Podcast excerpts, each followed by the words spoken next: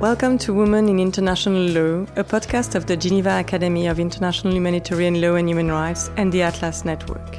Join us and hear from women with varied experiences and career paths in the field of international law. Coming up in this episode, as I go forward with my life, I try not to forget where I come from. It's good to know where we want to go, but it's also good to be uh, reminded uh, of our past and why we've taken some decisions and perhaps revise them, perhaps reaffirm them at certain points of our lives.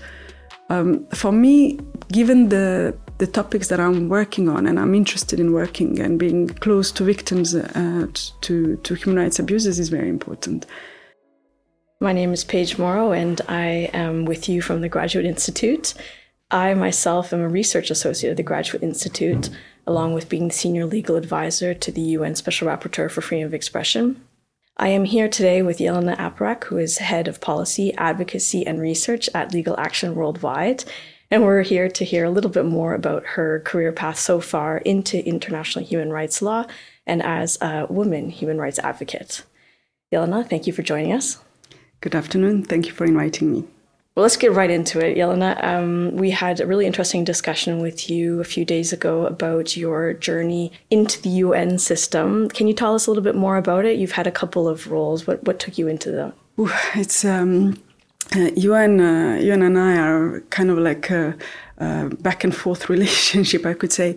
I started uh, straight after I finished Geneva Academy uh, LLM in 2009 as um, intern with OCHA, Office for the Coordination for Humanitarian Affairs here in Geneva, in the UN headquarters in Geneva, working on emergency preparedness and uh, donors uh, planning, budget planning as a young intern. I moved from there to the uh, appeals chamber, that is a common appeals chamber to both tribunals for the former uh, Yugoslavia and Rwanda, to work also as an intern for, for a few months. And then um, I actually uh, didn't have enough uh, money to continue unpaid internships, like many of the students don't these days. And so I've decided to stop the internships uh, and to uh, do other things. And at the time, actually, I, I um, started a PhD that was uh, in Paris Nanterre University. But then I came back a few years later as UN expert for special procedures and uh, particularly the mandate for the UN Working Group on the Use of Mercenaries, where I was uh, a member of the working group and the chair rapporteur for a year in 2021. And in your current role as head of policy advocacy and research at Legal Action Worldwide, what is your remit or what, are you, what issues are you working on? So, Legal Action Worldwide is a, a, legal NGO composed of international human rights, humanitarian, international criminal law lawyers that work uh, mostly on the um, strategic, uh, creative strategic litigation for victims of crimes that take place in armed conflict or uh, complex environments.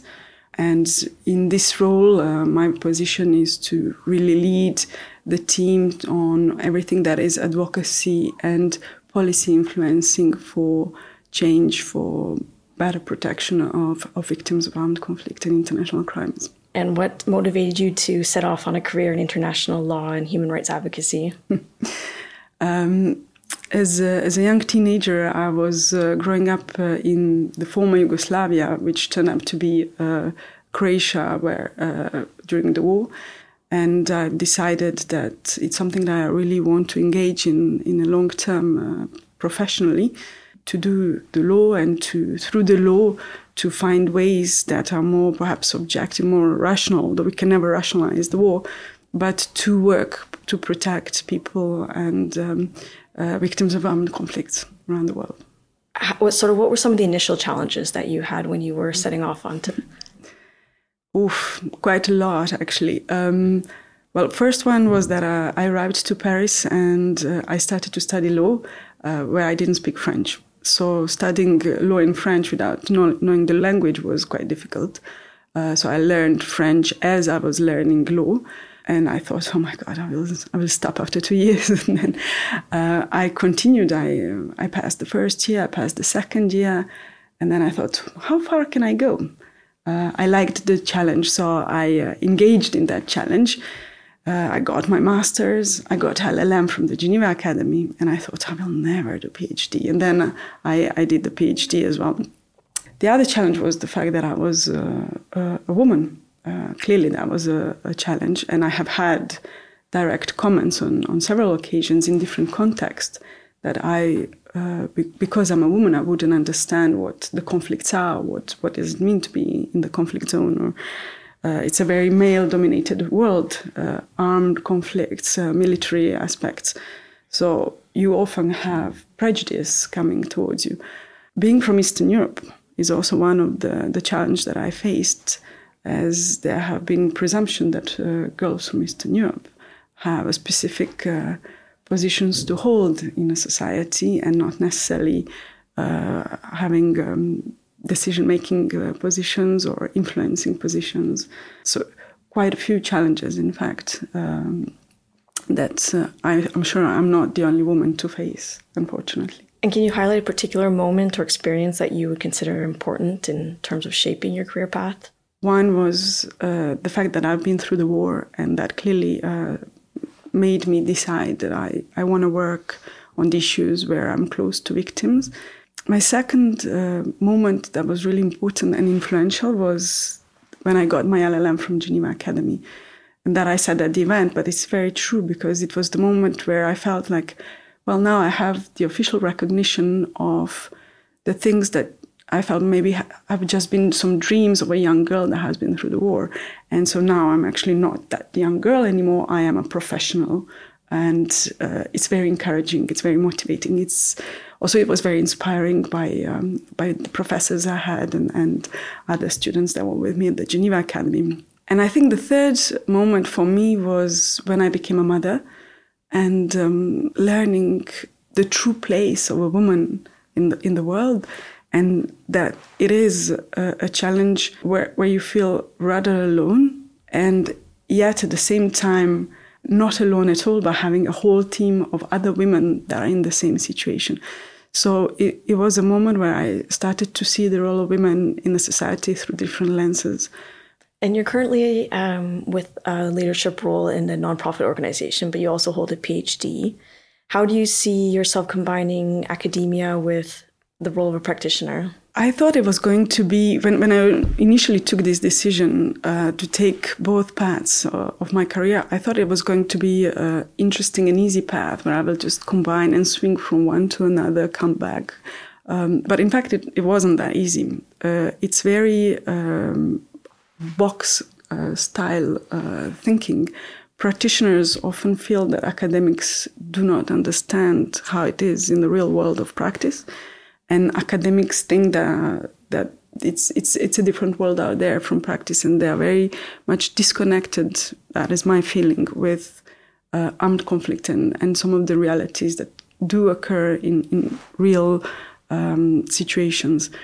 I felt like I had to justify very often uh, my positions and why I'm choosing to do both. But I very often also found uh, people that were open minded to, to things and they actually wanted to engage. And when that does take place, uh, it actually uh, brings beautiful results uh, and very useful uh, results for both academia and policymakers and practitioners. And when you went to into doctoral studies, you were were already into your career at that point, um, and your child was born shortly thereafter, uh, around that time. Did you see a professional benefit to setting off into your doctorate, especially as you were into your career, or was it more of a personal challenge? so when I started a PhD, and then I had my first mission with uh, Doctors Without Borders, with MSF in South Sudan.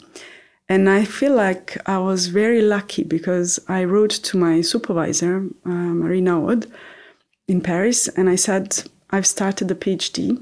Uh, I love the topic that I'm doing. I think it's very important. It's on business and human rights in armed conflict. But I have this proposal for the mission with MSF. I don't want to stop PhD. What do you think? Uh, I also didn't want her to think that I'm not serious about my PhD. And I think uh, having a, a woman supervisor who uh, strongly believes in, in, in uh, women is very important in your career path, whether academic or practitioner. And she wrote to me, I know you will finish your PhD. I know you can do it. And so I packed my things. Uh, I packed my PhD research and I went to South Sudan as a first mission. And I have been taking my PhD to all other missions with MSF. uh, and continue doing the research. And I think um, having a maturity of uh, doing the PhD helped a lot because it's not an easy process to write a PhD. The fact that I was in an armed conflict uh, was very useful, very inspirational, and helped me f- focus my research. I um, had my daughter towards the end of the PhD, so my friends told me that I had two babies, one my daughter, the second the PhD. it was not easy, but um, why should it always be easy, right? One thing that um, young people who want to go into international human rights law struggle with, or into the international field, is securing the first position in the field. You were sent into South Sudan with MSF, Médecins Sans Frontières. How did you secure that position? I think I was inspired by Geneva Academy and all these humanitarian professionals that were surrounding us uh, during the, the course and also in all these uh, lectures that were organized by, by Geneva Academy. So I felt like it's the world that I want to to learn more about, to to to, to have some experience in that. You you have to be persistent in applying, and very often they they say it's who you know. I I don't believe so much in that. I know many people do, but I feel it's more like um, know yourself and what you really want to do and make sure that you follow the, the path, you know, you, you prepare yourself for, for applications. There is not a magic formula. I think everybody has to find their own way. Uh, being in Geneva is uh, extremely uh, good uh, way to start because it's a small world and you are close to different uh, actors, different organizations, NGOs, international organizations, and through different academic institutions that can facilitate this process. It's a very good way. What made you rejoin civil society? As I go forward with my uh, with my life, I I try not to forget where I come from it's good to know where we want to go, but it's also good to be uh, reminded uh, of our past and why we've taken some decisions and perhaps revise them, perhaps reaffirm them at certain points of our lives. Um, for me, given the the topics that I'm working on and I'm interested in working and being close to victims uh, to to human rights abuses is very important. It is important to have the the understanding of international policy proceedings, which I learned through the UN system and, and the UN working group, it was important for me to learn how humanitarian action and humanitarian world works, as I've had experience with um, uh, Médecins Sans Frontières, Doctors Without Borders. And then I felt it's good for me also to learn how legal uh, advocacy and legal strategies can work in terms of protecting victims and also come back much closer to victims to understand dynamics.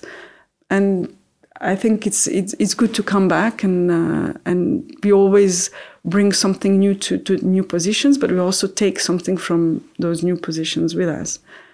And you're clearly someone that has put a priority on in terms of ongoing learning and and building your expertise. What skills are you working on acquiring these days? I'm quite keen to sharpen my leadership positions and what they call uh, transformative skills now.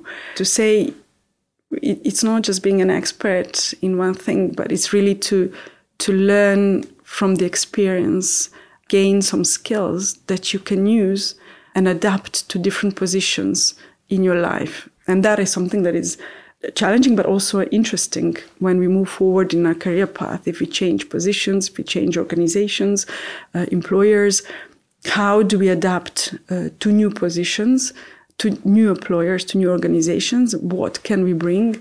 And these skills uh, that we gained before, how can we uh, adapt them to the to the new context? I think for practitioners of international human rights, um, there can be some emotional fatigue, particularly with the current global context. How do you remain motivated, engaged, and, and avoid burnout? Burnouts are almost inevitable uh, in, in, in the jobs that we do because it's really hard to find the limits between what you truly believe, what your engagement is, what what what, what your life cause is, and doing it as a job. for me, I've never done it as a job. I've done it because, yes, it is a job, but I believe in it. So I invest myself a lot in every position that I do. I have personally been trained on how to identify signs, so um, it's something that I try to to be careful about. And when I see that I'm getting tired, losing concentration, I'm always in a good mood, uh, you know, there are a few signs. Then then you kind of put a break and say, stop now. I need to take a little bit of time for myself. It is important to to also have good um, parachutes or you know the, the cushions who will be able to pick you up. And it's, it's very often your colleagues and, and, and your friends, your close ones. If you could go back to yourself at the start of your career, what tips would you give yourself about being an effective human rights advocate? I would say trust your instincts, trust yourself, and do not take things personally, and um, do not make people that have prejudice or discrimination against you affect you in, in your decision making process or life choices. Be more courageous and, and, and dare more in my career. Thank you, Jelena, for sharing your time and expertise with us. It's been such a pleasure to hear about the path of your career so far, and I look forward to staying in touch with you. Thank you. I really appreciate it, and good luck with all your work. Thank you for tuning in to Women in International Law, a podcast by the Geneva Academy of International Humanitarian Law and Human Rights and the Atlas Network. If you found this episode inspiring, be sure to subscribe for more insightful conversation. Stay updated for upcoming events featuring women with diverse experiences in international law at geneva-academy.ch and explore inspiring women's profiles and interviews at atlaswomen.org.